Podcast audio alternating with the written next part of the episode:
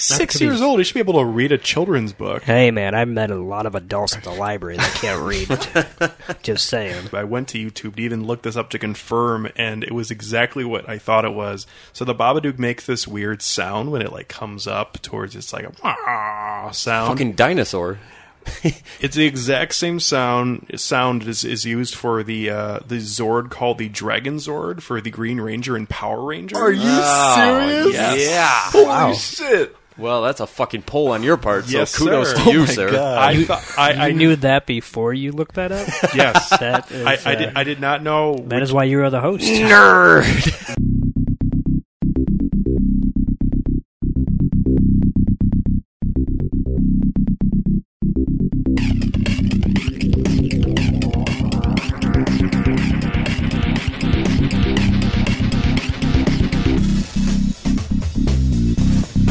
Why didn't you pull the machines? Why didn't you call them? You didn't see what was going on? Well, there's no way to determine that. Yes, Sam. there is. An infallible way. They won. Well, it's a casino. People got to win sometimes. Hey, what do you think? I'm a fucking idiot? Probability on one four-reel machine is a million and a half to one. On three machines in a row, it's in the billions. It cannot happen. Would not happen. You fucking Momo. What's the matter with you? Maybe it was the love of the planets. Maybe it was just my growing dislike for this one. But for as long as I can remember, I have dreamed of going into space. Now that I've met you, would you object to never seeing me again? The biggest regret of my life, I let my love go. That price on my head, was that dead or alive? Don't remember. See if he starts shooting. I don't ask you over for dinner and then suggest you give a lecture on the peoples of Mesoamerica or whatever your pre-Columbian shit is. This is my job. This is how I pay the fucking rent. The same gentleman that told me that you tried to get your broker's license also told me that you were a straight arrow. He ran a security check on me. Well, sail on a boat fit for a Bond villain, sometimes you need to play the part, right? First of all, dude, you don't have an ex. Secondly, this is a fucking show dog with fucking papers. You can't board it, it gets upset. Its hair falls out. Walter. Fucking dog has fucking papers. Over the line! Huh? I'm sorry, Smokey. You were over the line. That's a foul. What happened? Did your, did your balls drop off?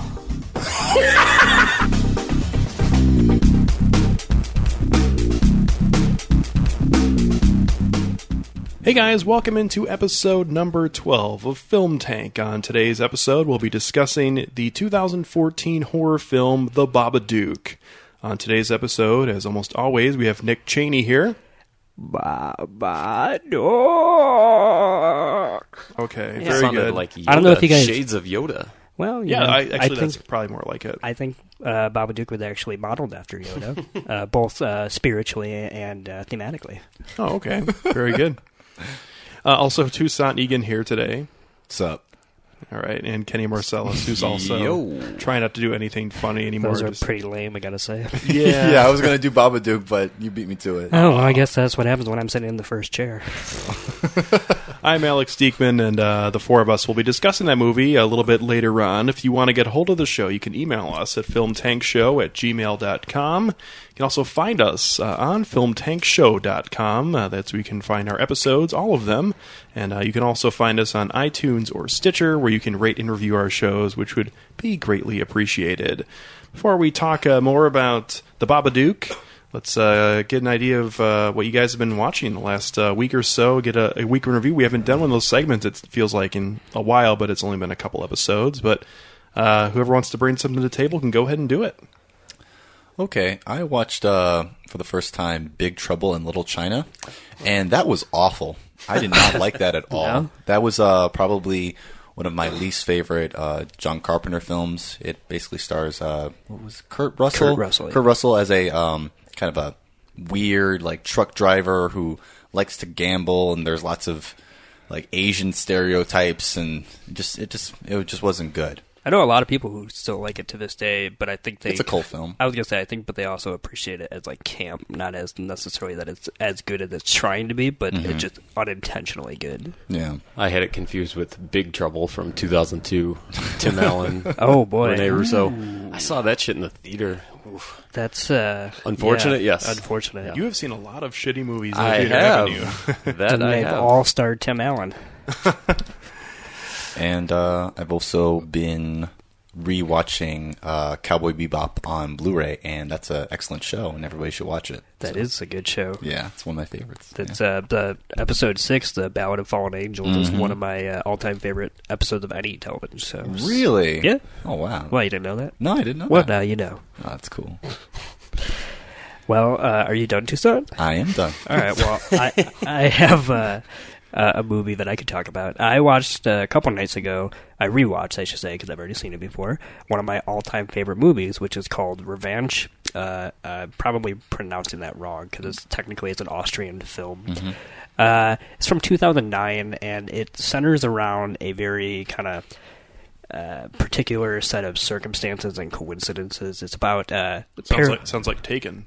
He's a particular set of skills. Does that happen in this movie too? Uh, no, but there is kind of a thriller edge to it. But it's about uh, parallel stories of a, uh, let's see, a couple between uh, two people that work in a brothel, basically, which is uh, this one guy who does all of, like the grunt work, whether it's like refilling machines or whatever, and one of the uh, the ladies that work in there, uh, who are in a love story that they're not telling. It's a particular set of skills for sure. Yeah.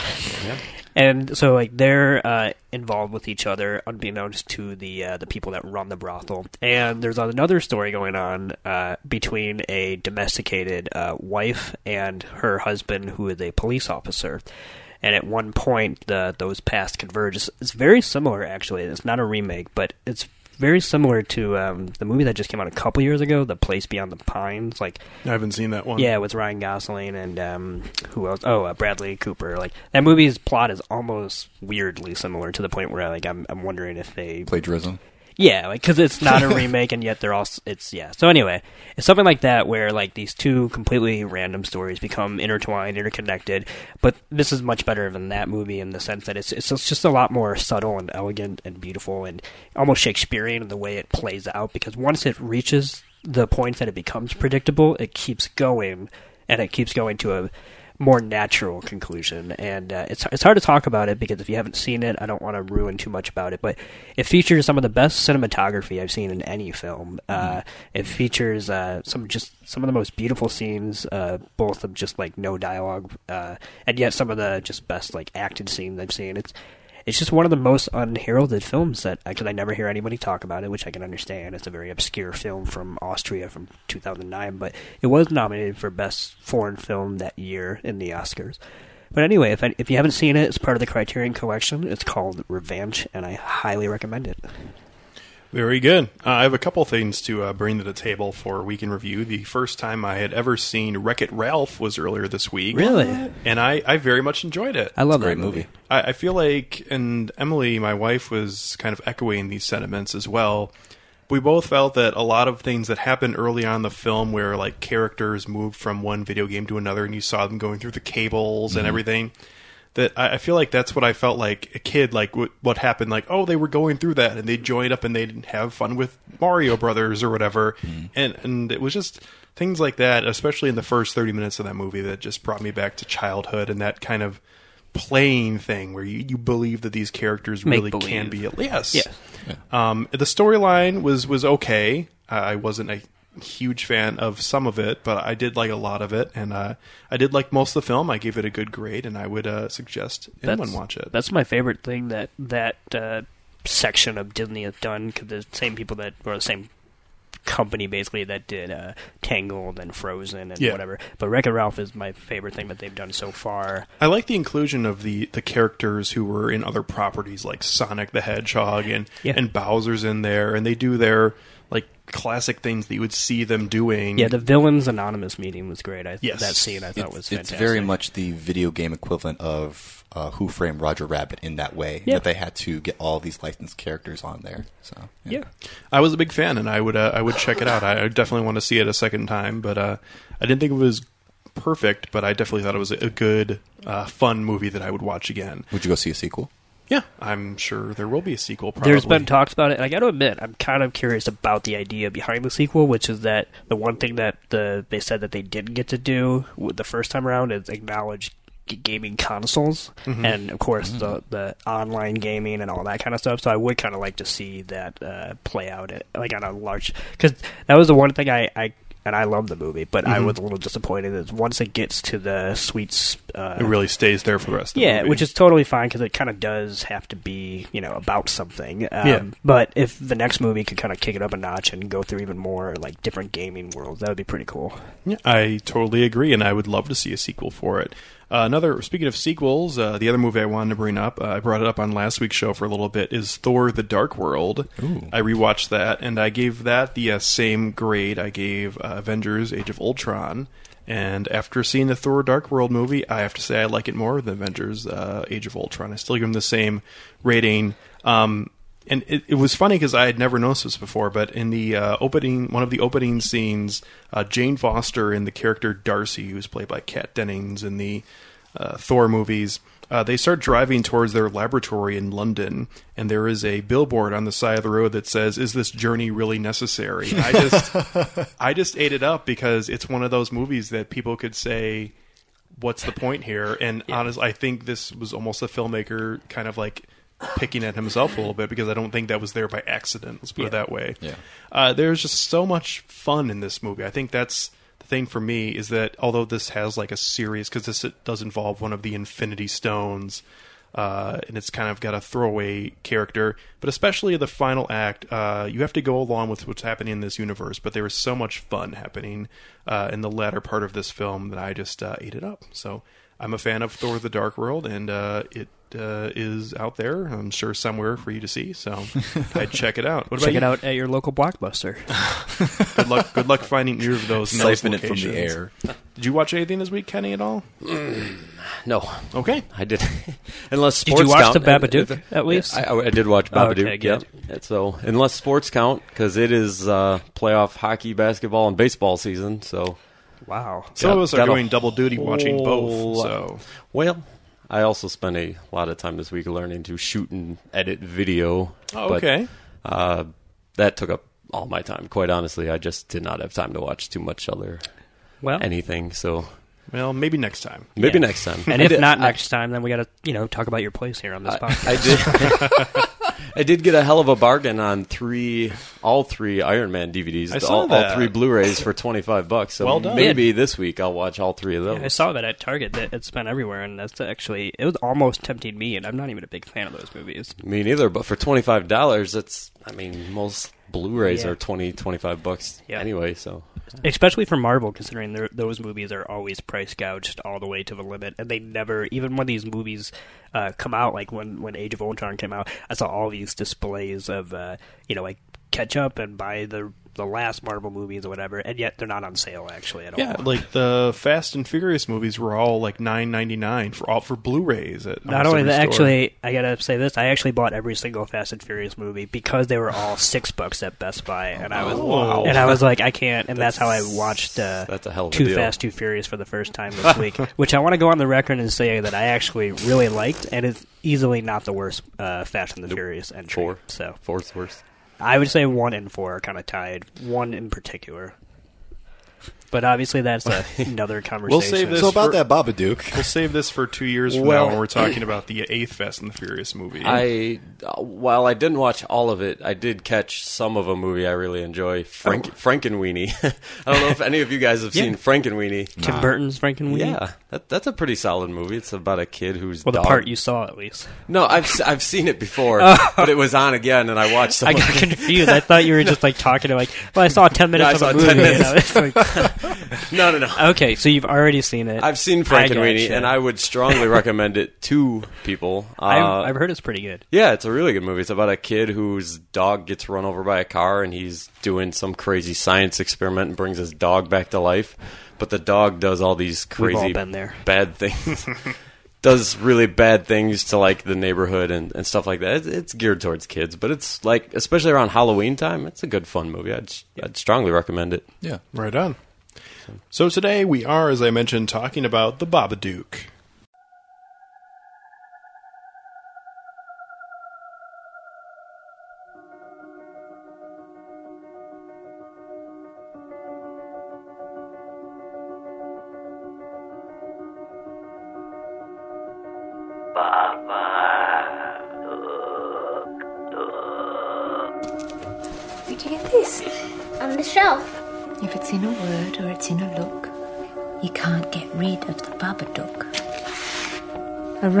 Sound, then three sharp knocks. That's when you'll know he's around. You'll see him if you look. Babadook, duk, duk.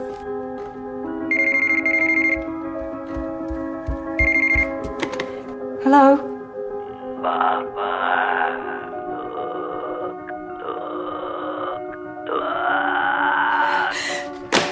I want to report someone stalking me and my child. Can you tell us what happened? Somebody sent me a children's book, And and it contained violent and graphic images of my child and me being murdered. can we have a look at the book, please? I burnt it. You burnt it. Yes, Well, unfortunately, there's nothing we can do about it. he's been making phone calls to me as well. What's he been saying? Nothing, just making these noises. How do you know it's the same person? Because of what he wrote in the book. The book you burnt.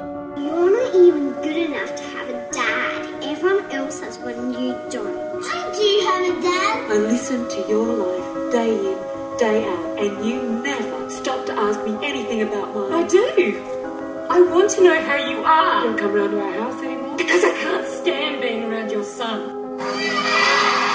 I'm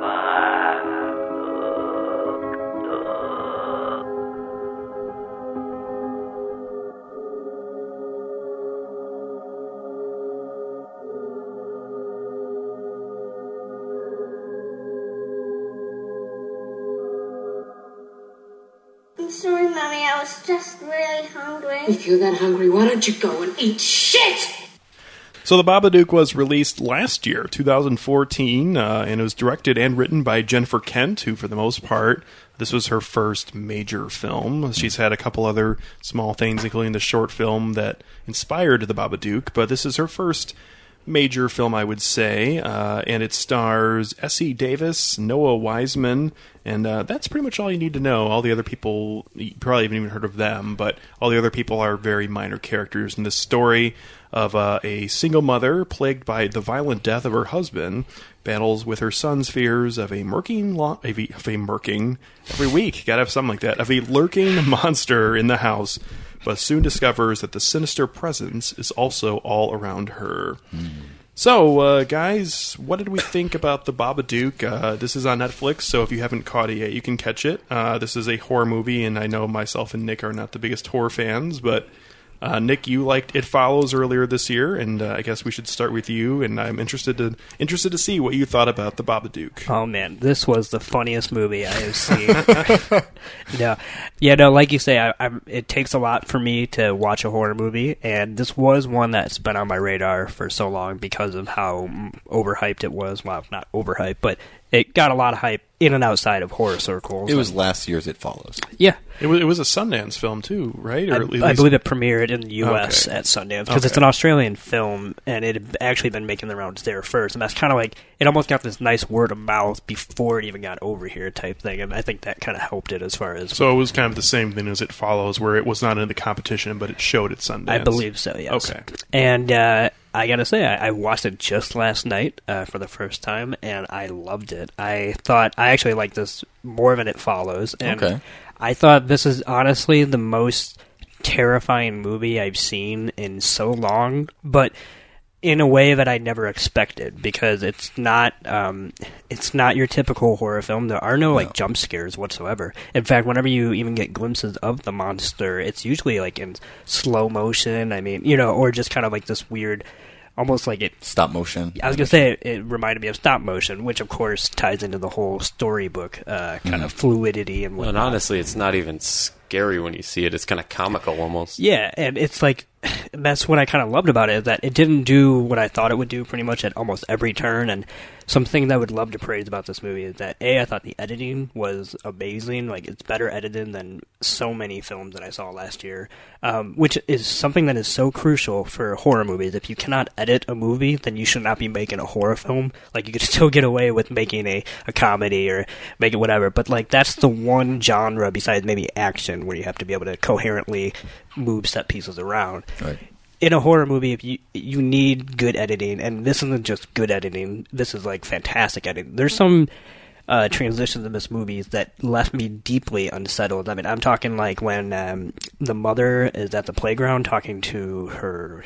I don't was that her friend, her Cousin. s- I think it her cousin. cousin. I think it's her sister, isn't it? Or, 'Cause yeah, their, their sister. kids are The- the cousins. kids are cousins. Yes, yeah, okay. right. Their sister. So yeah, when she's at the playground talking to her sister, and she hears her son, uh, you know, cry, cry out for her, say, "Mommy, look at this! Mom, look at this!" And finally, she does. Yeah. And it goes from one cut to her looking up at him to the next cut to, and of course, all this while he's been climbing this monkey bars, and then it goes from another cut to him standing on the uh, monkey bars straight away to another cut of them reacting horrified, and then all of a sudden straight to another cut of them in their car while the kid is wailing because he presumably fell down or something.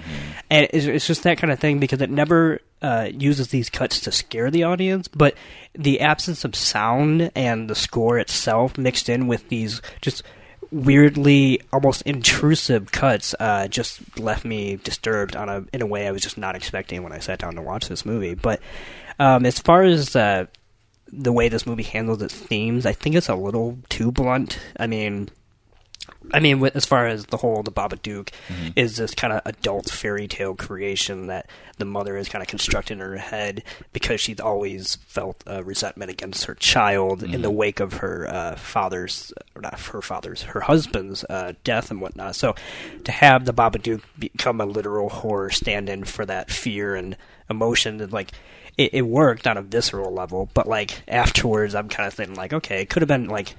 I almost wish there was like a little less explained. I, I wish there weren't a few too many scenes of her shouting at her son like I wish you know it was him instead of you or or you instead of him or whatever and there are a few things that didn't quite work but on a visceral level this was one of the most terrifying experiences I've ever had and not because any one scene in particular like made my heart start racing but because I could never stop watching and yet I wanted to pause it at every second so Was it- part of that terror triggered by that creepy ass little kid? Well, I thought he was actually great casting because He was. He kind of harkened back to like the whole Damien, you know, like the Omen type. He uh, was horrifying. Yeah, and that was a great misdirection because at first you think that that's where the story is going to go, is that he is like Right. possessed by the Babadook or something like that. But they, the story really kind of zooms past that almost immediately after the first half hour or so, Right. um, because it does become all about the mother and and the mother's relationship with her own son. So I I thought she, he was fantastic uh, casting and like it was perfect because once he.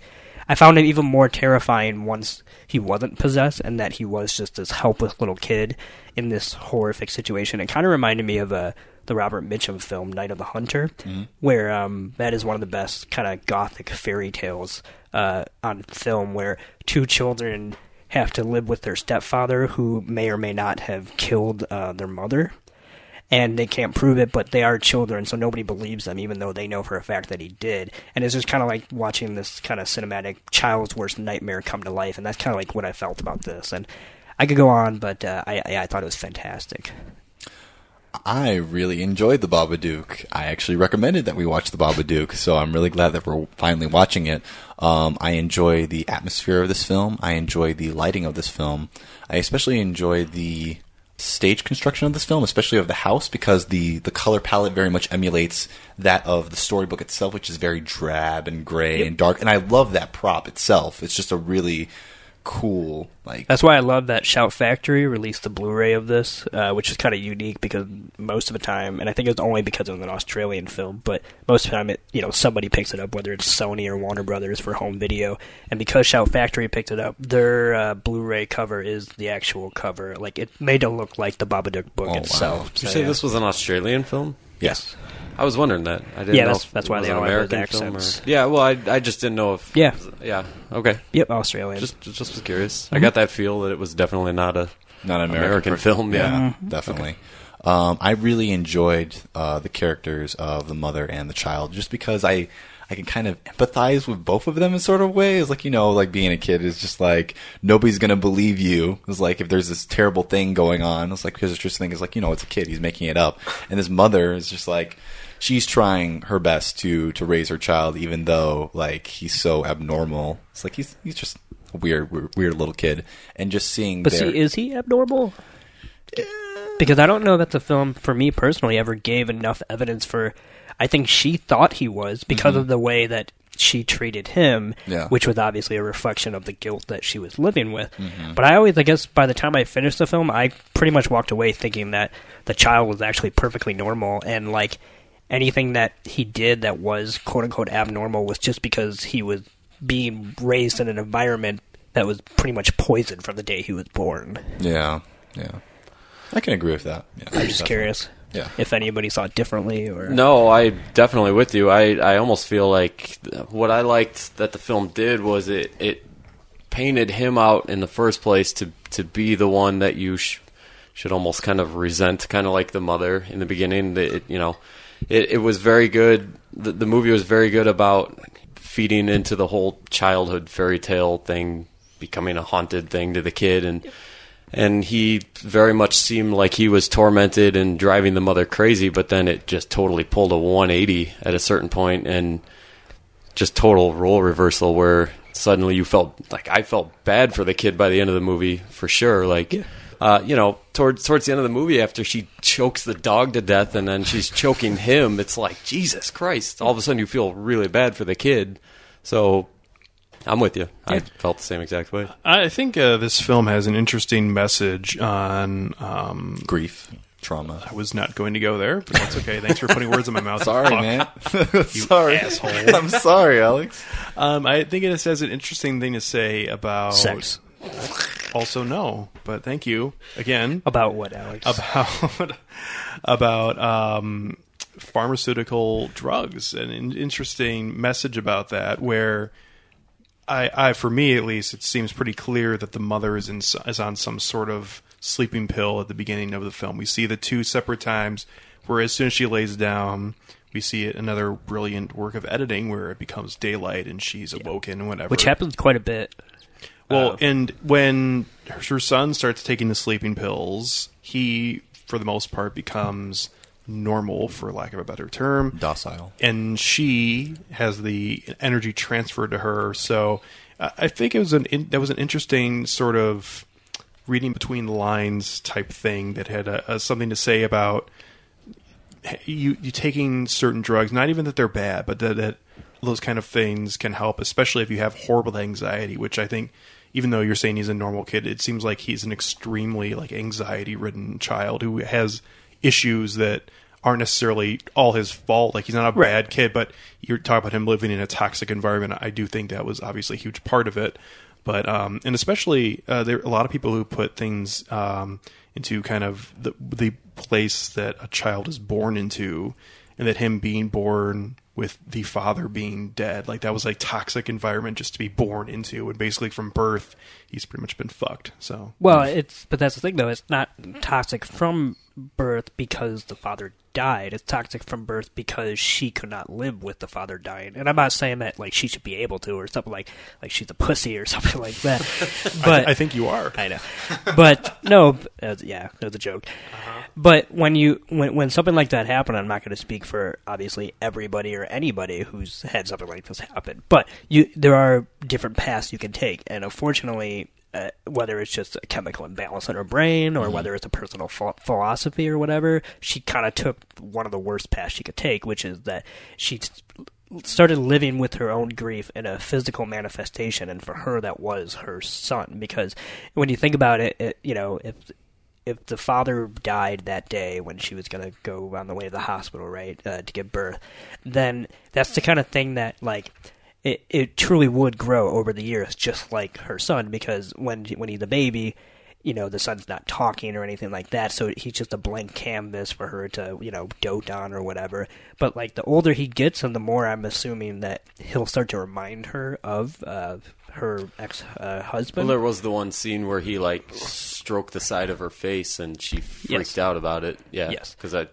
that was that was something really he used to do. really Yeah. unsettling and Right. um, but yeah it's little things like that the closer he gets to like adulthood the more she's going to basically hate him because she can't live with somebody who's not uh, her husband that reminds her of so much of her husband so i actually think like it's not because the father died because the boy himself seems like he's perfectly capable of moving past this idea that he's not going to have a father because you know like he's saying in the supermarket to strangers and he's like oh my dad died on the way to the you know whatever. It's the mother that can't unfortunately put her own uh, you know emotional needs aside and basically raise her child because she feels somehow like she can't do it without her husband and therefore she becomes like a I thought she was actually like basically a monster throughout the whole movie.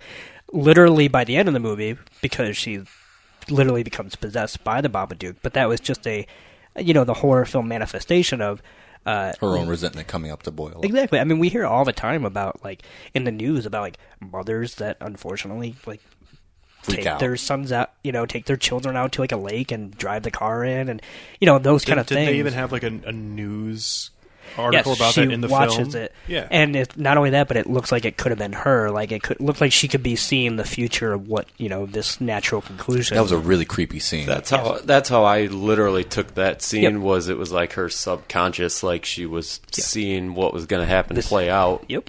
And, and what eventually did. in, in a very literal way too, because the Right. Babadook is like a fantastical creature, and yet what she was watching is not like it was like oh neighbors say they spotted a creature or something like that. It was just mother choked out her son, Right. uh, and her smiling in the window. That was just so fucking creepy. Uh, Man. But so yeah, I kind of what I loved is that for me, I thought this was an uncompromising portrait of a just a bad parent uh, because I feel like so many times in horror movies when we have this kind of cliched relationship between a like a parent and a like a abnormal child, it's always the mom that is so or mom or dad really that is so selfless and like so caring and they're just trying their best. Here i don't think she was trying her best. I think she was you know horrible and uh, i thought that was just a great inversion of that trope and just kind of driving home that that's unfortunately it's actually kind of realistic and it's it's rooted in a very deep and uh, I don't know traumatic thing that does happen in real life in Yeah. in, in very extreme situations.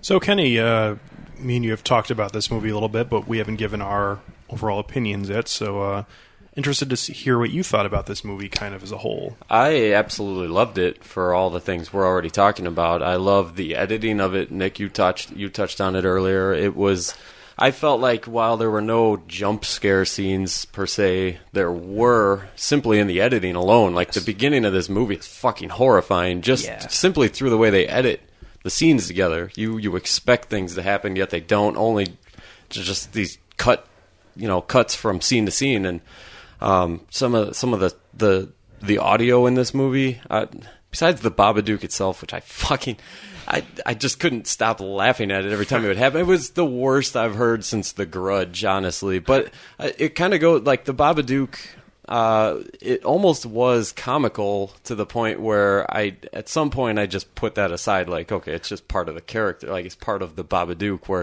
it's almost poking fun at how comical the Babadook is.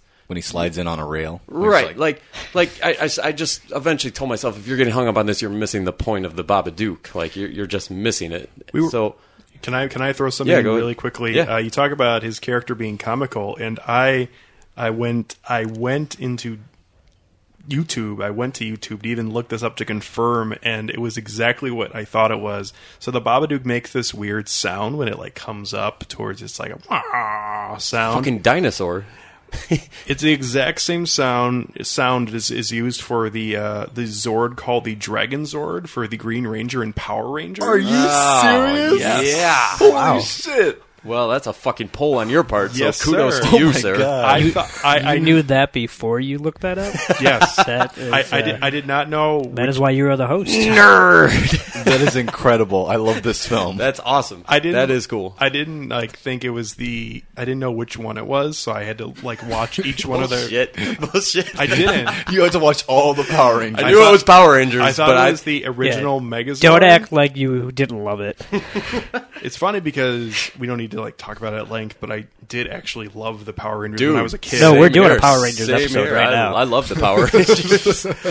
but I, I, I knew that Go, sound go, from Power somewhere, and that was, and I almost like immediately was like, Yeah. I think that's where it's from, and I looked it up, and it was, I mean, I, I tried like three different For clips sure. before I finally found it. It was the, it was the Dragon Zord that uh, the Green Ranger, who was always totally, my favorite. totally giving you a hard time and busting your balls. But I'm glad you did that because when I heard it, I was like, I, f- I, I didn't. Ever think Power Rangers, but I knew it was. I, No? I, re- I recalled that. That means you're a normal person. I You recall I recalled that clip of audio from somewhere. I just assumed it was Jurassic Park or something, but I knew that I had recognized it from somewhere else. But no, other than that, uh, editing excellent. The color of this excellent. I mean, it's a total just perfect gloomy kind of grayish dark very very just awesome color of the whole movie.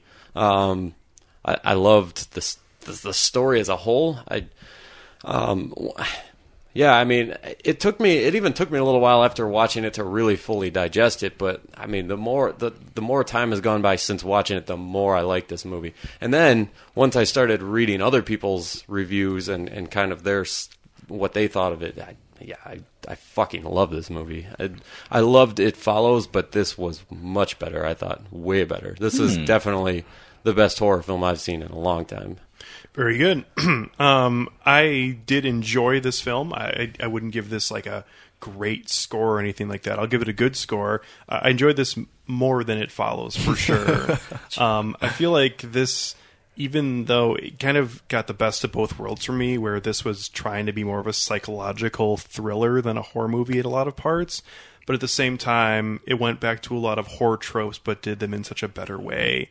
Like bringing in the whole sexual side of things with the vibrator scene with the mother, I thought was almost brilliant. Especially so this movie was about sex, in your opinion?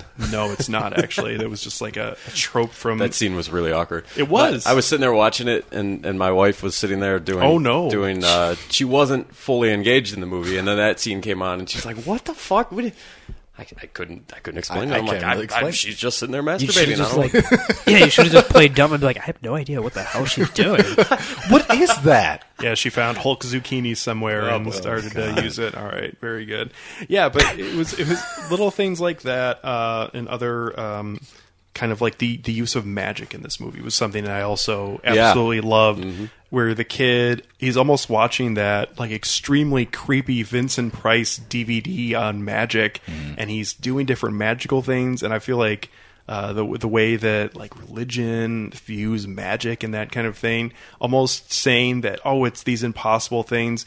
Where I feel like this movie almost uses magic as like a like like a theme for the overall feeling of the film, where there's an explanation for everything that is happening. But if you're just like stepping outside and watching and not thinking about it, it could seem like more than it is. Um, so uh, there's a lot of things that I liked about this, and if I were going to compare it to It Follows, I liked more than It Follows.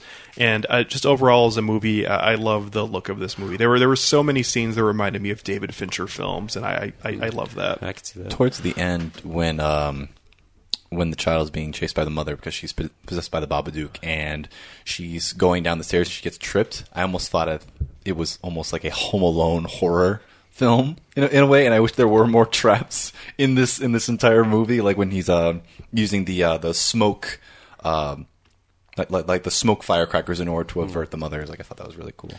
One of the big payoffs in this movie for me, and the problem I've had, I've, I talked about this a little bit with the It Follows episode we did. Uh, my problem with, with horror films is, and I don't have this problem until certain points in horror films recently where you find yourself watching a movie and you're engaged, you're intrigued by what's going on, and then they just don't deliver because of some stupid fucking plot in the story, or or they go too over the top with the jump scare shit.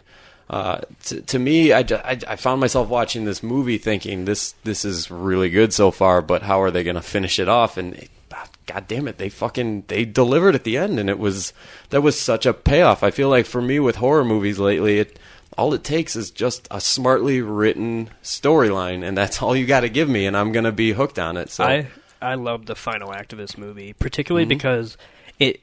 I feel like in a lesser movie it would seem repetitive because throughout the whole movie you have these kind of alternating scenes between like what they're doing by day, and then of course the horror that they're uh, you know faced with at night, which is very standard of any horror film. Uh, but once we get to the last half hour, it all pretty much is self-contained to this one final night uh, where it all comes to a head. And I even just breaking that apart, I feel like there's a three-act structure to what's happening just in that night alone that doesn't make it feel like they're just running from room to room to room. There's actual there's a story progression to what she has to go through and what he has to go through as well, the child, uh, that night before they can come out the other end. Uh, okay. I, I also want to mention one thing. Toussaint, you just said something that I'm starting to like mull over in my head because you said the phrase, which I think I even said it earlier, "possessed by the Babadook." I'm starting to think that I don't even think that any anybody was possessed nope. by the Babadook. I, was. and that's kind of what I'm talking about that, yes. earlier the, uh, when I said that how like I- I think what's great about this is that she, for me, was a shitty mother. And then psychologically, when she came across this book and she saw like how it disturbed her son, like I think what's great is that she started hiding behind the Babadook. Now, of course, what we're watching on the screen, yes, there is a, a monster floating around and stuff like that. Well, in- but we can't take everything literally. The nature of this monster in the last act of the film, I love. I, I especially love the last act of this film as well because it shows the Babadook isn't destroyed. The Babadook is imprisoned in the Yeah. actual basement, and it's like it, it, it's which is where all the father stuff is. exactly, and, and it's and it's Just burying that shit deep down, so you have to think about it. It's not necessarily burying it deep down because she tried doing that and it just kind of like bubbled up over the course of the Yeah, film. right. But But- like this is like And there are scenes literally where the child is opening it and she's Mhm. saying we need to remain that closed. And, exactly Yep. like her going down there and giving it food and then like coming back and like talking to the kid and it's just like you know I'll let you see it maybe when you're older or something like that. It's like it's it's tying into the fact that this monster isn't necessarily a, a an entirely predatory supernatural force, but rather is just a manifestation of your own th- fears, your own trauma, your Yeah. own guilt. Yep. And it's not that you can extinguish those things; you just have to put it in its right place. Can we also uh, mention? I want to mention really quickly the amazing awkwardness of the uh, um, of the Child Protective Services sitting Yeah. there with the Happy Birthday banner. Oh man, that was amazing. Yes. But Yeah. that's also another thing, really quick. I was gonna say was that that final denouement, as far as like after, like the day after Mm-hmm. that whole uh, final showdown, is like that scene only makes sense to me if like the rest of the movie was all in her head. You know what I mean? Because as far as I'm not saying that the kid wasn't scared of the Babadook or anything like that. It's not so much that the entire movie was all a dream or anything like that. But like when he's celebrating his birthday, like if we're, if we're supposed to take that literal, like he seems fine, and I do think that's an indication that the only person who has to continue living with us is the person that was conjuring these images up, which is the mother. And I, I kind of think that's, I wouldn't say proven, but it's definitely set up by various scenes of her waking up, like uh, when she falls asleep on the couch and all of a sudden, like all that Babadook stuff happens toward the the beginning of the final act, and then she wakes up and the kid's just staring at her. So there, I think there were several instances where the movie kind of clued in that this is all her psychosis, and Yeah. the child is just being affected by it because he has to live with her. The Babadook's corniness, as I was trying to allude to earlier, uh, is just one of those signs. I thought to me, the Babadook throughout the entire movie never was an actual thing. It was strictly just a metaphorical. Well, it's it's, it's the boogeyman, right? I mean, it, but it- it's in the her, boogeyman, in her your, head, your though. worst nightmare, yeah, whatever it- you want to it- call it- it. The, the Babadook is even um, inspired by the Serbian word for boogeyman. Like it even Right. means boogeyman. Like But- that's what it is. but what's so interesting about this movie is it's it's like her it's her boogeyman. It's not actually ever the kid's boogeyman. It's it's her. Hmm. And and and the whole fucking movie every time it, it was just metaphorical. Like Yeah. the the Babadook anytime it's rearing its head, whether it be to the kid or to her, it's always. I felt like every time the kid was seeing it, it was actually him just being scared of his mom being Exactly. a shitty mother. Yes. Every time she'd scream and yell at him, he wasn't literally seeing the Babadook. Yes. He was scared to death of his bad mother. Not, and not bad mother per se. It was the the, the Neglect. Babadook to her was her anger and hostility towards her kid. Yes. About her husband dying on the day that he was born, and so that to me, this is just it, might be the smartest horror mil- movie I've ever seen. Like it, it, it just it it hits so hard. And you guys talked about the ending. This was a great movie through its entirety, and then it hit another fucking gear at the end. It just accelerated instead of snagging on anything and slowing down. It it accelerated. It intensified. It it, it was just it was it just it punched at the end so hard. Great. What, what I was mentioning too about how this brings in so many different old tropes of horror films. It even does that in the denouement of the finale, where you see the Babadook again, like it's coming back again, mm-hmm. but Right. it's still in the basement. Like I feel like that is such a great thing that Jennifer Kent did with this film. Is she took stereotypes and tropes from the horror genre and, and made things her own with them in this film, and I think it played out so well. That was one of the my my favorite things of the film. One of my favorite things is seeing these kind of ways she was able to use the the parts of the horror genre which people have pretty much gotten tired of and hating, and sort of bringing them in in a different way. And I feel like that's why she almost poked fun at the appearance of the Babadook, almost just as if to say, "I know it's stupid and it's ridiculous, but I, don't- I don't, I don't Look even- at his funny hat. yeah, I don't- I his little top hat and his little jazz fingers." I don't even think it was that he Beetlejuice jazz fingers. she was necessarily poking fun at the Babadook. I feel like No. the Babadook resembled almost exactly what he looked like in the book, which Right, I Yeah, mean that was yeah. including the voice too, where it's like it's just like it's the kind of thing a child would make Yes. up. Yeah. And so, but that's what makes it all more creepier is that she's an adult, But and yet you it's, know it's also one of those things, though, that over the years, as you see horror films that try to capitalize on the jump scares, like yeah, you're never gonna really make it realistic. You, No, it's just not possible. So to take it and, and and make it look straight out of the book as a childish appearance, I mean, I mean, was, this was like to me like it was a, a Dr. Seuss horror Yeah. movie. You know, as far as like it's just coming out of Right. like it's like what should be all as well like on a book Mm-hmm. just would just look ridiculous, and yet I think terrifying in real life because Mm. you can't explain it, and yet it has this weird like esoteric uh, markup of its design and whatnot. I was going to mention one other thing because you just brought it up, Alex. Um, the ending that is a very, very cliched uh, horror movie ending, which is that once they got through it all, oh, the monster's still Yeah. there. However, it perfectly fits this film, which is as as I was saying, and Kenny, you completely summed it all up for me. That since for me at least, I'm I'm with you that this all is the mother's uh, worst fears manifested. That that is the kind of thing that would never go away. So Yeah. if it, without that, like the absence of that scene would have actually made this a worse movie because then it would have been like, oh, they defeated the Babadook. Well, let me say this because as much as I enjoyed the metaphorical aspects of this movie, I didn't even think after watching that final scene. I kind of found myself wondering the, the whole thing with the worms and feeding the Babadook. I was kind of like, hmm. But It's a monster. well, but here's the thing. I, I read another person's review of this, and Yeah. and I even more impressed.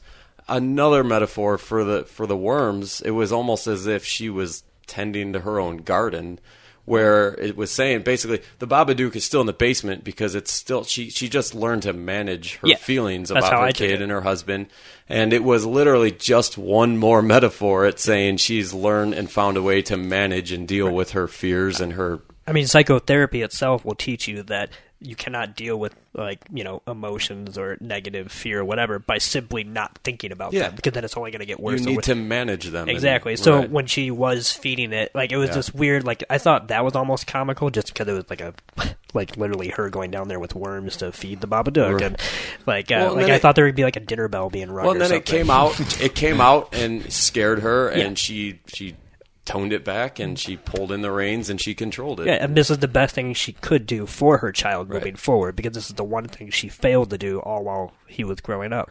And then to tell her son when he said, "Can I see it?" and she said, "Maybe one day when you're older." It was basically her just saying, "I'll tell you about this Exactly. when you're older and you'll understand more." So Yeah. yeah, this movie just continued to deliver for me. One thing Toussaint brought up uh, after we saw the movie is that the the short film uh, called Monster, which was also done by Jennifer Kent. Everybody knows I'm a motherfucking monster. is that it? Yeah. That should have been your intro, man. Was Oh, that man. your Nicki Well- Minaj impression? No, that was uh, Kanye West. But, yeah, but that was Nicki Minaj. That's She Nicki had the best Minaj. version Oh of the yeah, entire right. That's song. her verse. Anyway, continue. Yes, I, for, I forget Continue, that that A was little, a her little verse. credit here for knowing that. Oh, yeah. Oh yeah, that was very good. I'm very proud of you, Kenny. But no one wanted to give me credit for knowing the Power Rangers noise. No, nah. That's just you didn't rap embarrassing. it. If you go back and listen, I You think, didn't actually. I think I do- gave you some credit. You didn't do the noise. I mean, if I tried. It didn't go off very well. Like you were saying about the short film, Alex. yeah, the the short film is, is is different from this film, but I feel like embodies almost everything in a short film. It, it doesn't give you everything about it, but It's a summation of the major themes. Yes, and uh, one of the interesting parts is this film almost ends the same way with her having the Babadook trapped, which I think in that short film is in a closet. Closet. Um, and she leaves a glass of some sort of Milk. liquid milk for him, and that's the end of the movie. Is the Credits. We what? I'm sorry. I was, Anyway, yeah. I was emulating uh, Toussaint's game of Mad Libs over here. Game of Mad Libs. It's milk. That's what it is. So the Babadook's hand reaches out and grabs the milk and pulls it in and closes the door. Uh, and I, I feel like the the short film, I would definitely recommend checking it out after you've seen the film because, it, uh, as I said, it was gave a lot of the similar themes, but I wouldn't watch it before because I think if you just watch it, you'd be like, what What is this? Like it's just this crazy, dreamy thing happening. But it's uh, and it definitely implores something that uh, Nikki brought up to me before we started the episode the short film is shot all in black and white. It is black and white, and I feel like that is great for horror films. Black and white has always been my favorite way to see a horror film.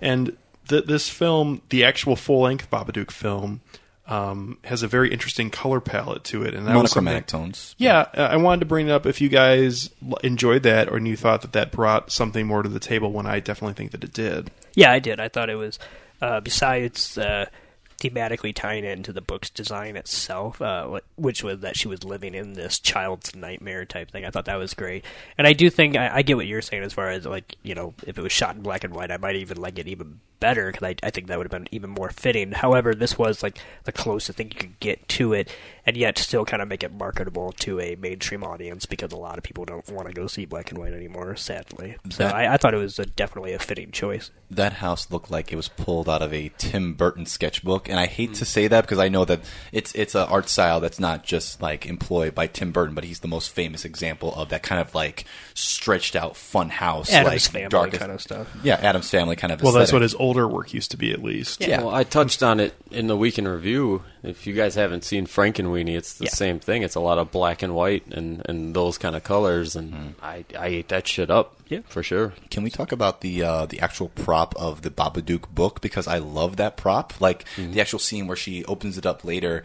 and when it- it's been put back on the doorstep after she yeah, cut it up. Yeah, and, and it shows like the the extra pop ups of her like going Right. crazy and choking the dog and slitting her own throat with the red. I love that. I was going to say, I got to take back what I just said five seconds ago, which is that I'm actually glad it wasn't strictly black and white because the blood red of the book Right. uh, c- contrasted against everything looked great. And if they did some kind of like Schindler's List where it was literally just black and white and red, that would have been a little tacky. But I love the way that that stood out against the very drab color palette. Was anyone else like bothered that the that the end of the book didn't rhyme for the rest of the book?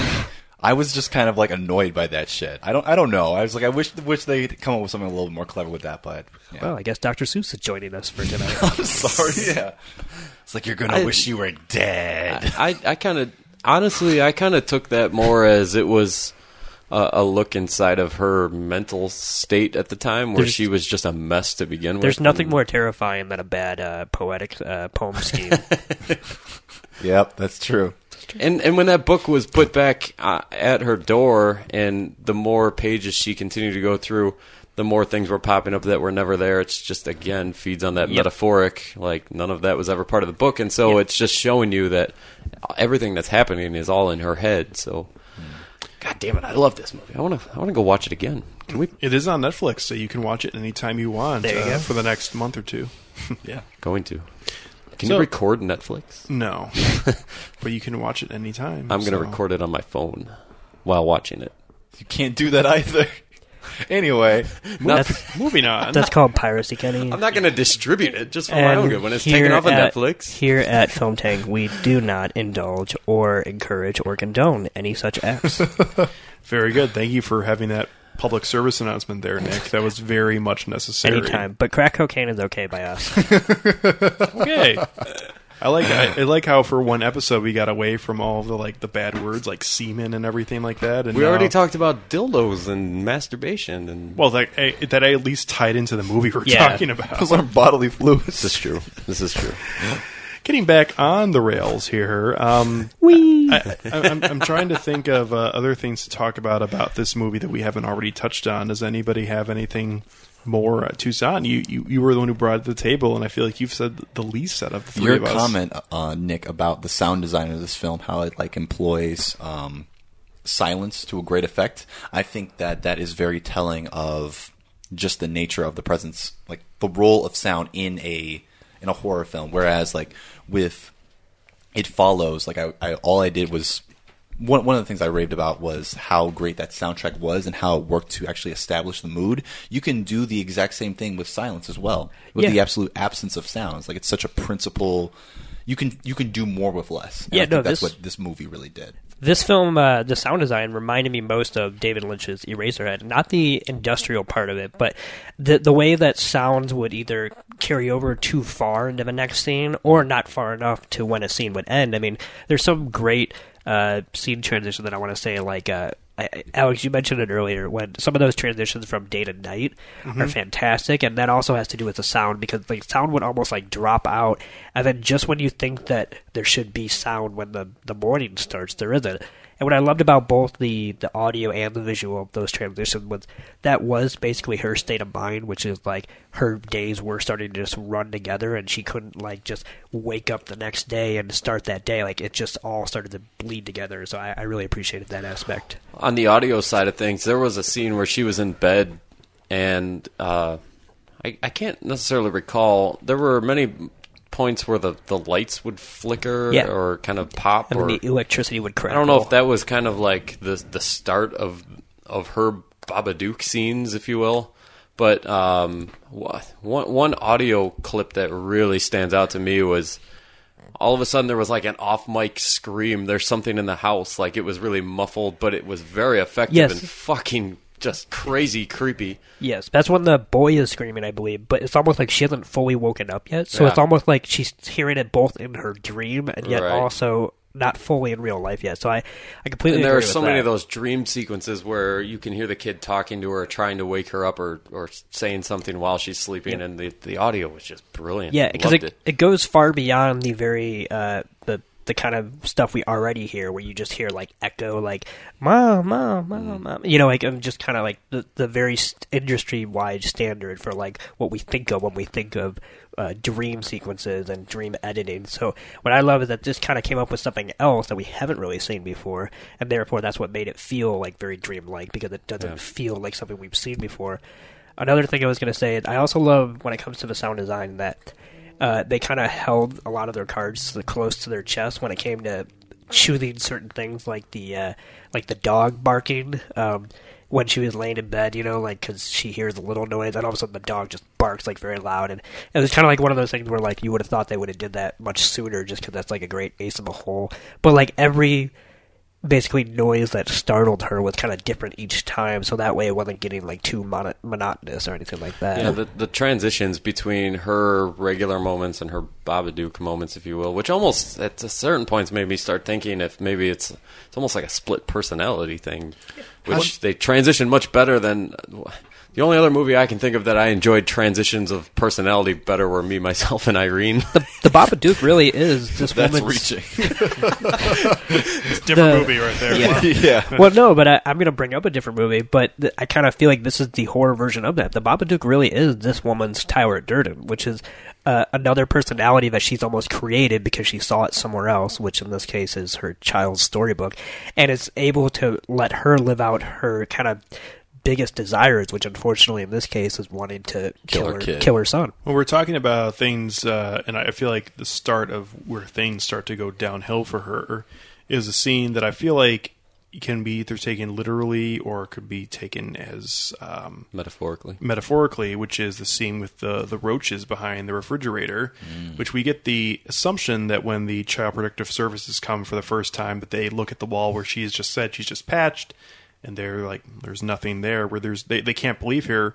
I feel like at the same time, I, I'm kind of torn between whether that was actually happening or not because they don't live in the most perfect home either like that. But I feel like that's the start where you you you start to not be sure of what her character is saying, and where you have to start doubting. Where before we have no reason to doubt anything she said, where she Right. hasn't given us anything. Where at that point you have to start doubting what the the, the material you're getting from the main character in the story. I am a big fan of the theory that it is all in her head, but there are enough mo- moments in this film that I can't easily reconcile underneath that theory. Like one of my favorite moments when like it's towards the end and the kid is just like you can't get rid of the Babadook and apparently it's in vogue now to have a scene where a child is just like supernaturally like pulled up of a staircase like the trailer for the new Poltergeist or whatever. And Th- th- th- this was way cooler than that poltergeist thing. yeah, yeah, it was. Like this gave me chills. Yeah, and I was just like, the poltergeist thing just pissed me off. Everything about that movie pisses you off, apparently. Um, but I thought that was a really cool scene. I was just like, I can't really explain that under any type of like earthly like circumstance. Like, what the fuck is going on here? The the cockroach thing though I, I feel like that's also another like and that's kind of what i mean by i feel like sometimes the metaphors are too blunt but if you look at that as a metaphor i mean that really is because of the havoc she is wreaking on uh, her son.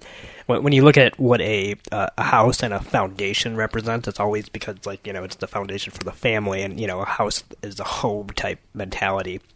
So for her to obviously peel away at a hole and for cockroaches to come out, I mean that's just Metaphorically very blunt. But as far as like how the whole because of her behavior, the whole foundation of this home that she's trying to make for her and her son is going to crumble, and that there is a lot of stuff behind the walls that are like waiting to just rampage out. Maybe it was just me, but I there at first I didn't like this until I started kind of getting an idea and a feel for what this movie was doing for me. Uh, but there were many times where I was kind of confused as to whether, and it was especially that scene with the Child Protective Services where she had just started taking medication that the doctor gave her, and I I, I couldn't. You mean you mean Samuel had started taking the medication? yeah, but didn't she start taking something too, or was it just simply for him? No, it was all 'Cause for I thought him. She, yeah, she sure, was just okay. kinda She wanted taking him to go to sleep so she Yes. could get sleep. Yeah. Um, but anyway, the, nonetheless, because she was so strung out from not sleeping, like I found it hard to to uh, distinguish the scenes where she was sleeping and maybe dreaming what was going on as opposed to what was really happening. And then as I started to realize all the metaphorical stuff, uh, maybe it was all just going on while she was awake and she was just hallucinating, or it was I don't know. At first, I didn't like I, I didn't like the fact that I was confused about it, but then I started to really enjoy it. And looking back at it now, I love that they did it that way. And that's kind of that's what her mindset is, which is I'm sure there are moments and like if we're just taking this as face value, but there are moments where she would look at her son and then like if, if, if like when she woke up and she saw her son like standing in the corner kind of cowering in fear that's the kind of moment where like almost like a dissociative identity uh, disorder where you would look at that situation and you would almost think like oh my god who did this to you? Because she would never be able to reconcile with the fact that it's her doing it and that's of course why she creates something like the Babadook or uh, not creates it but obviously leans on it uh, as far as uh, in her psychological mind We've talked about before about different ways to watch movies, almost like watching Memento from start to finish, with like watching it from the beginning actually to the end. And can can you watch it different ways?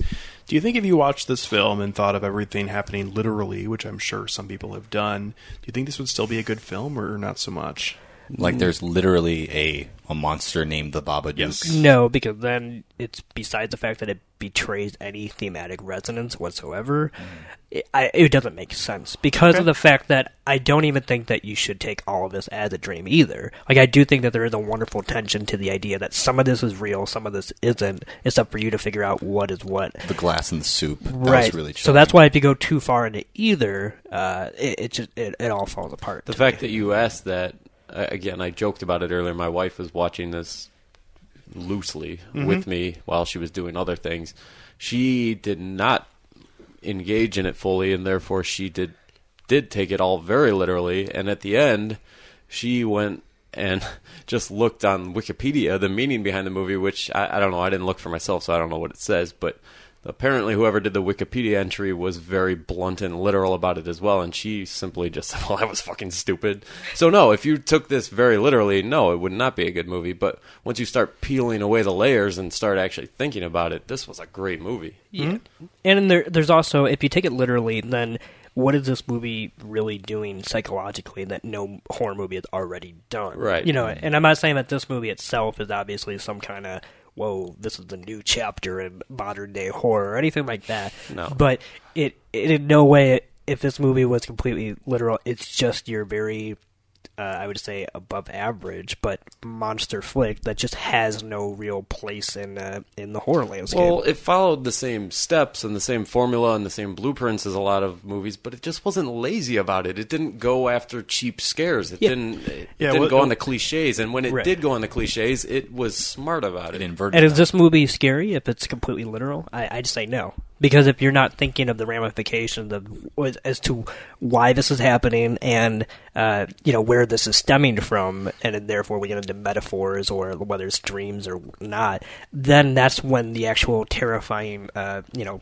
complications come into play. Well, and that's I, I guess why I brought up the kind of literal and uh, metaphorical sort of separation in this film.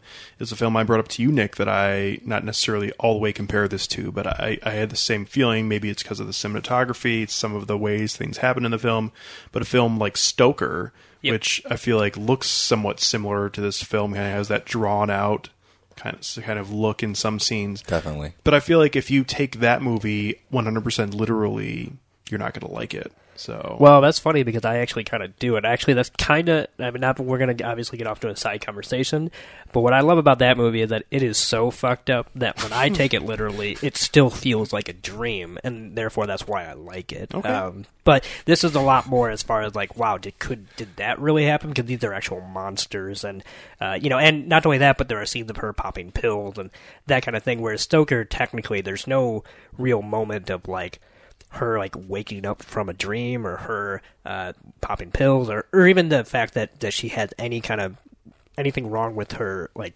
uh, what I want to say lucidity of her mind or There's anything no like that. extraordinary supernatural malice. Right. So I, I would say they're they're different in that respect, but I can understand as far as like why the, the gothic and macabre uh, like atmosphere um, definitely uh, complement each other very well. Mhm. All right. Anything else you guys want to say before we go to ratings? No, I, I one more one more one more thing about the editing uh, that stuck with me. It's the same thing that stuck with me about a movie that I saw years ago, and the editing in that movie stuck with me the same way all these years later. Was Requiem for a Dream. Yeah. all those kind of crazy fast Quick cuts. Yeah, Smash cuts, yeah. Which it, it did a lot, especially early on in this movie. Did a lot of in the beginning. And Yeah, the more you say that, the more, especially I would say the Ellen Burstyn sequences in that movie, where um, the the one who pops the pills the entire movie, um, the editing in that entire finale of Requiem for a Dream is actually very much like this movie, stretched out across hundred minutes. hmm But yeah, I just want to say that I forgot to talk about that with the editing Yeah. earlier. Good stuff. All right, Nick. Let's start with you and uh, your rating, which I assume will be pretty good. It is. I give this film four Babadooks out of five Babadooks. And um, yeah, like obviously, like a fucking Dr. Seuss book. Yeah. I there's not much I can say, obviously, that I haven't already said. I'll say this much though: for someone who doesn't watch a lot of horror movies, this take this for what it's worth. This is honestly the most terrifying movie I've seen in at least a decade, uh, just on a visceral sense, and especially once you start to unpack uh, kind of the layers of it and whatnot.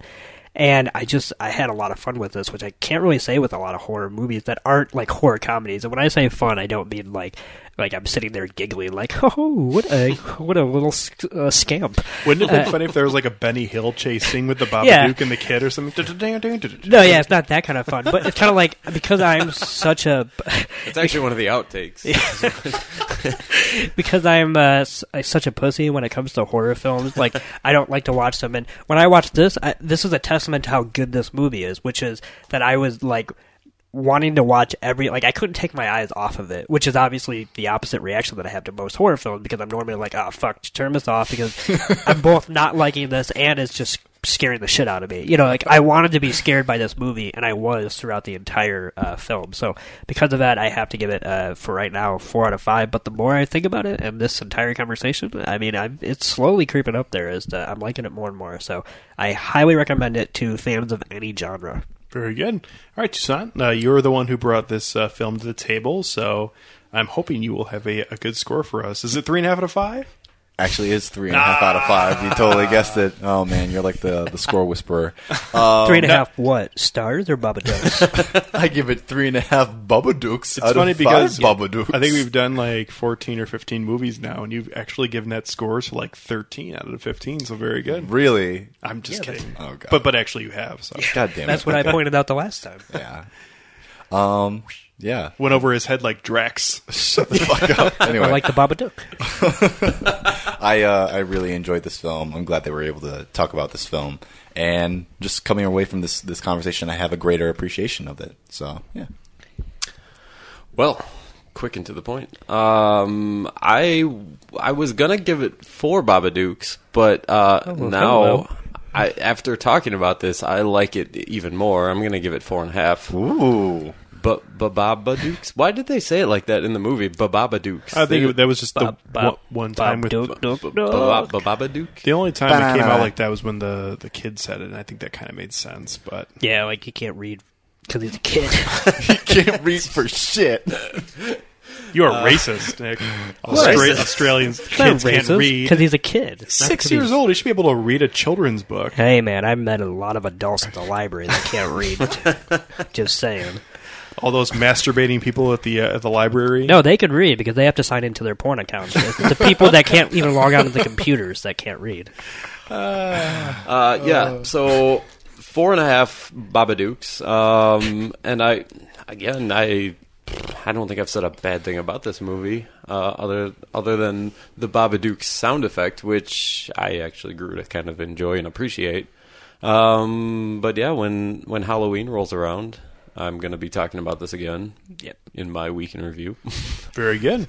but uh, yeah, strongly recommended. So I will give this. Uh, I wasn't going to, but I'm going to give this three and a half Babadadukes out of five. yeah, there you go. Whatever, however you guys want to say it, out of five, because I think this film does deserve to be on our hit list because there's a lot about the Kenny can't control himself over there. I think the Babadook has got him. I seriously.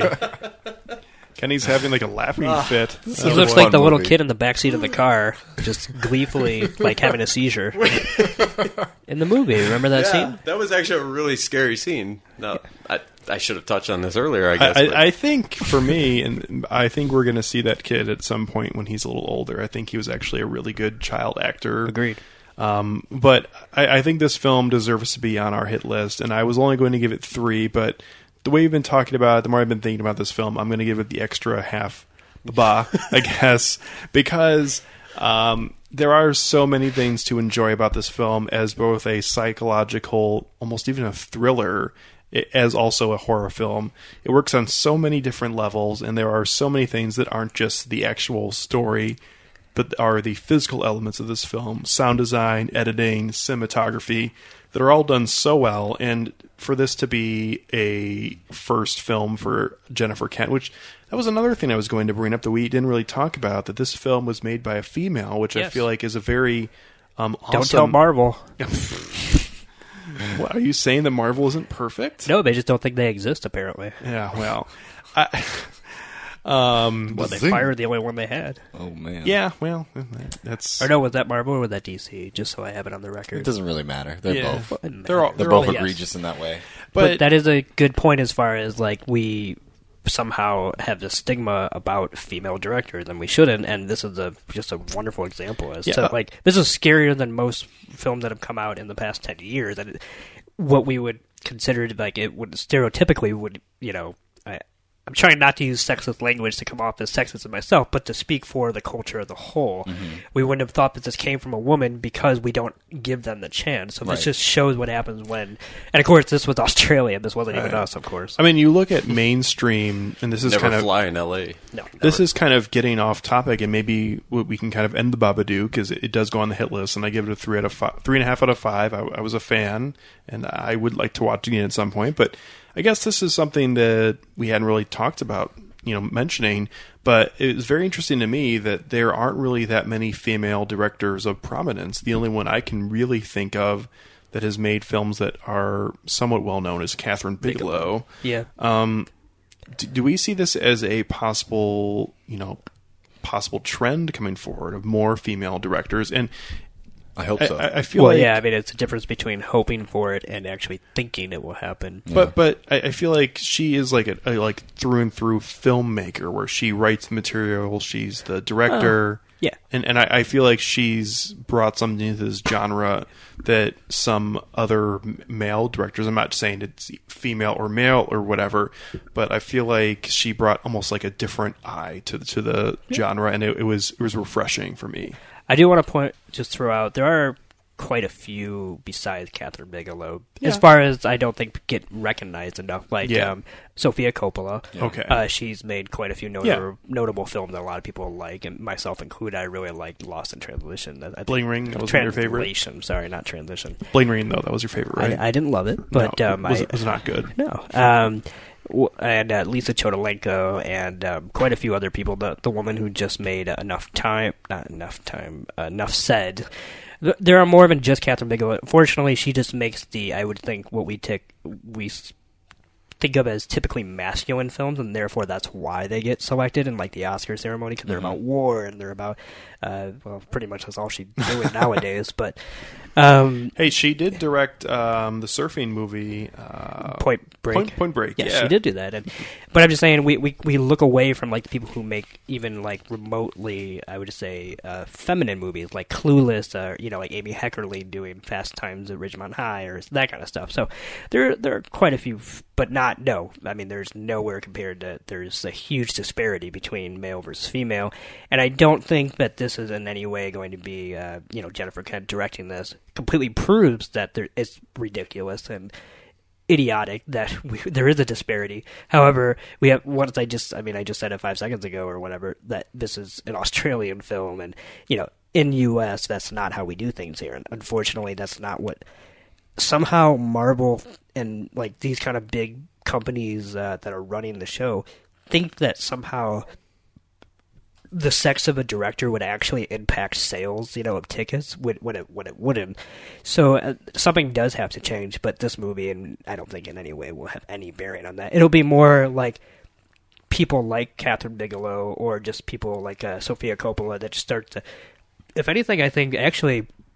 I'm just going to bring this back to a different medium, but Okay. uh, Lena Dunham on TV, uh, even Amy Schumer, what she's doing on Comedy Central, they get a lot of buzz because of what they're doing on television because they can kind of do different things each week, and they're talking about a lot of female-oriented subjects, and I feel like they're getting so much buzz because they're allowed to be female directors and not just directors that happen to be female. Because I think, like example, uh, Michelle MacLaren, she was just on the Wonder Woman project before uh, she quit or slash got fired. It was Mhm. kind of a parting of both ways. Yeah. And I think that's the kind of thing where like you can't bring your sensibilities. You have to if you're going to be a female and you're going to go direct one of these huge uh huge budget uh studio film, then you still have to fill the man's shoes instead of what we're allowing I think women to do on television like Shonda Rhimes has taken over ABC Thursday night. So it's kind of funny because not to get off topic obviously what you were talking about, but there has been a huge trend in television, but we have not seen that happen yet in film. And I think if anything's going to impact it, it's going to be some kind of jump from television to film and not from uh, other any movies because we we're just not letting them come on board. So Right. Very good. Yeah, I, I'm I'm hopeful for the future because I feel like um, I, I wouldn't say they do better work than males because I, I don't think that that is necessarily always the case.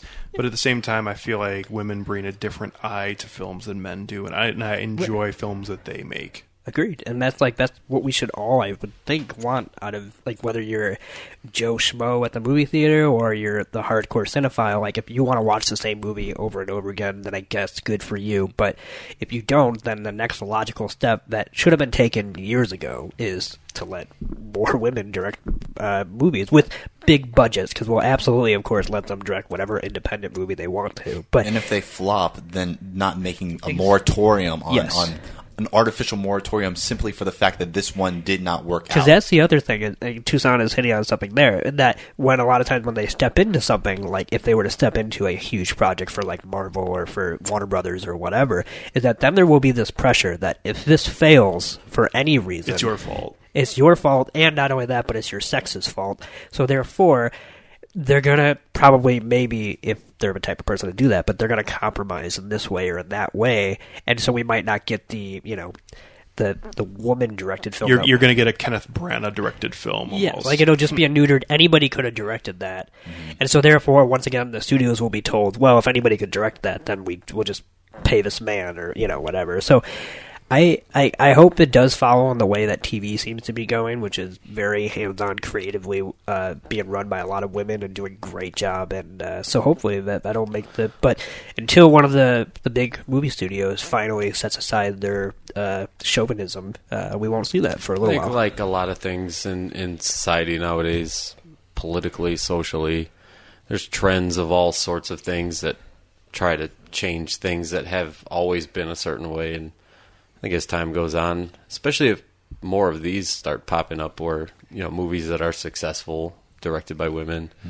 I mean, a totally different note. Uh, SNL has drastically made an effort in the last 10 years to, to start going more towards the, the women cast and things like that. And stuff like that, I think, will help spearhead that in, in you know, the film industry.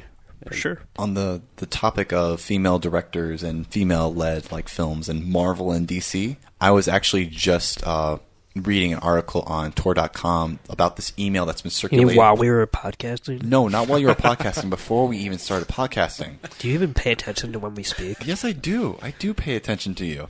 Um, don't get into this while the mic is on. Anyway, you guys are like the odd couple. It's Yeah, amazing. seriously. Yeah. Um, there was Aw. there was an yeah. Oh, there was an email circulating uh, between the Marvel CEO and like some other film exec where they listed off all the films that are the reasons why they haven't done a, a Black Widow movie, and so they named off Elektra, they named off Catwoman, they named off other Tomb things. Raider, probably. No, not Tomb Raider. Tomb Those are kind of financially successful, at least. But I mean, there's a reason why there was a sequel. But the the whole I know, I know, but but that that's a female led superhero film for the But most But he's saying that's why they there wasn't a Black Widow movie. They, they say it, it comes all the way down to the to the hard. My super ex girlfriend with Uma Thurman. They actually didn't mention that one. Oh man, they should have because that's not a good movie. Yeah, I know it's not a good movie, but the argument that was pressed in that article was that if you're just judging it on a, a basis of um, of dollars, then there's other female-led films that are based off of like original like source material, like uh, Hunger Games, or even like original like superhero esque films, like your favorite film, Nick Lucy, which Yeah, also it's a great movie. Yeah, is like which grossed a lot. So Well, I mean, look at the most popular. Uh, well, maybe not the most, but obviously it can be debatable. But look at the most popular both cinematic franchise that's not Marvel and literary franchise in the past 15 years. It's Harry Potter, and that was written by a woman. Mhm. And so it's kind of like we, you know, it's we have no problem obviously letting them write these source materials, but then uh, once it comes to like handling the studio executives and all that, th- then somehow we draw these arbitrary lines. I feel like it kind of goes both ways, though, when you talk about that, because a lot of people gave the the woman who wrote Fifty Shades of Grey shit for being a horrible writer and having this horrible style. Where I feel like if like you had had a man written something like that, it would not have been as harsh against her for being a poor literary writer. Oh no, I think it actually would have. I mean, I think it was fan fiction that was then turned into a. I mean, it, okay, I agree with you as far as it was panned, and and yes, I don't think women are somehow above critique or anything like that. Mhm. But I do think, as far as what Fifty Shades is trying to do, like that's a whole other thing, and kind of litany of misogyny and uh, misandry. Even I mean, like it's just a nobody wins in that scenario. Misandry. and if a man wrote it, just like a man wrote Age of Ultron, and we're now seeing this backlash of how somehow, apparently, according to crazy Twitter people, that Joss Whedon is a sexist asshole and all that kind of thing. I also heard he was Where a racist. If, we had didn't pick up on that. What? Some some people are saying that he's a racist. Too. really, I didn't know. Yeah. I mean, it is kind of blindingly white. The cast, Uh, I, I guess. I know. I, I agree. Like, I don't think he is a racist or anything like that. And what these people don't realize is that Joss Whedon, or even if a woman stepped into that role of directing, like they don't have as much creative input when you are making films that are that big. So I, yeah, it's it's just kind of like you said, like you said, it is kind of 50-50 as far as give and take, whether it's truly lies at the fault of you know who. But unfortunately. If a woman does step into the role, the studios will be much quicker to blame it on them than they Mhm. will if a man is in that role. And that's what's the most upsetting thing is because that's the only reason why we haven't made as much progress as we have in that department. Very good. I, s- I- sorry. I, Yeah. I was just say I still stand by if if this topic gets enough momentum, then like other social and political changes that have been made over time, something will happen about it. Especially if enough heat gets put to their. I, I, I kind of agree, and I kind of Go disagree. back twenty years, gay marriage, legalizing pot, African American president. Like none of this Should would have happened. Right. None of it. Sh- well, no. According to 20 years ago. No, it's funny because it's fucking true. Like 20 years ago, society. Hold on, what's true? Because I was no, making a joke. According no, just want to clear that up. according to society, what you just joked about was fucking true, and Yes. that's why those things never happened back then. Right. I mean, go back even further. Segregation, like as was- time goes on, as as, as as issues get pushed, I agree that with change. enough time, the problem is how much time is enough time, and it shouldn't be as much as it will. Probably. time is now. Yeah, exactly. and there is still Well, we're fucking leading the charge right now with this Yeah, podcast. Is what we're doing. as we've had uh, episodes with all males on all of our episodes. That's we're leading the charge. Yeah, we are. We are literally your all stop authority uh, podcast when it comes to the female experience. Thank you for listening to Film Tank. the F in Film Tank actually stands for feminine. Just want to let Oh, okay. It, it is. It does have meaning to it. Very Yep. good. The I and the L and the M don't stand for anything, but we're with you, ladies. We'll work on that. Very good. All right. Well, I guess this would be a good time to bring this episode of Film Tank to a close. Uh, on next week's episode, we're going to be doing another classic film. Uh, as we're All go- about women. That's all we're talking about. Oh yeah, week. all, all, about all women. women, We're going to do the First Wives Club next week. We're not. What? You've ever seen the First Wives Club? No. It's uh, it's an interesting movie. um, but we're going to be doing a, an actual classic uh, comedy film that Stepford Wives. also not a great movie. Um, but if you want to see the Stepford Wives, I, I wouldn't say don't. But uh, it's not a great movie. Anchorman. I'll finally actually say what we actually are seeing. Uh, we're going to be doing. Holy shit! Which actually transitions perfectly from what we're talking about. yeah, because there there is Jeez. kind of a feminism. Right. Uh, plot God damn line it! to See, we're fucking leading the charge here. um, we're going to do uh, an episode on Anchorman next week. So if you have thoughts on that, obviously uh, a lot of people have had a chance to see it and have seen it uh, over time, as it's been been ten years now since that came out, which is crazy. Um, send us uh, your review on it or your thoughts on it to filmtankshow at gmail.com. You could also send us a message on either Facebook, Twitter, or Instagram. Let us know uh, how you feel about Anchorman or about any film we've talked about in the past. Uh, you can also uh, find us on filmtankshow.com or in iTunes or Stitcher at Film Tank Show. So we'll catch up with you that next week. Uh, but for this episode, Toussaint Egan, Nick Cheney, Kenny Marcellus, and myself, Alex Diekman, thank you for listening, and we will catch up with you next time.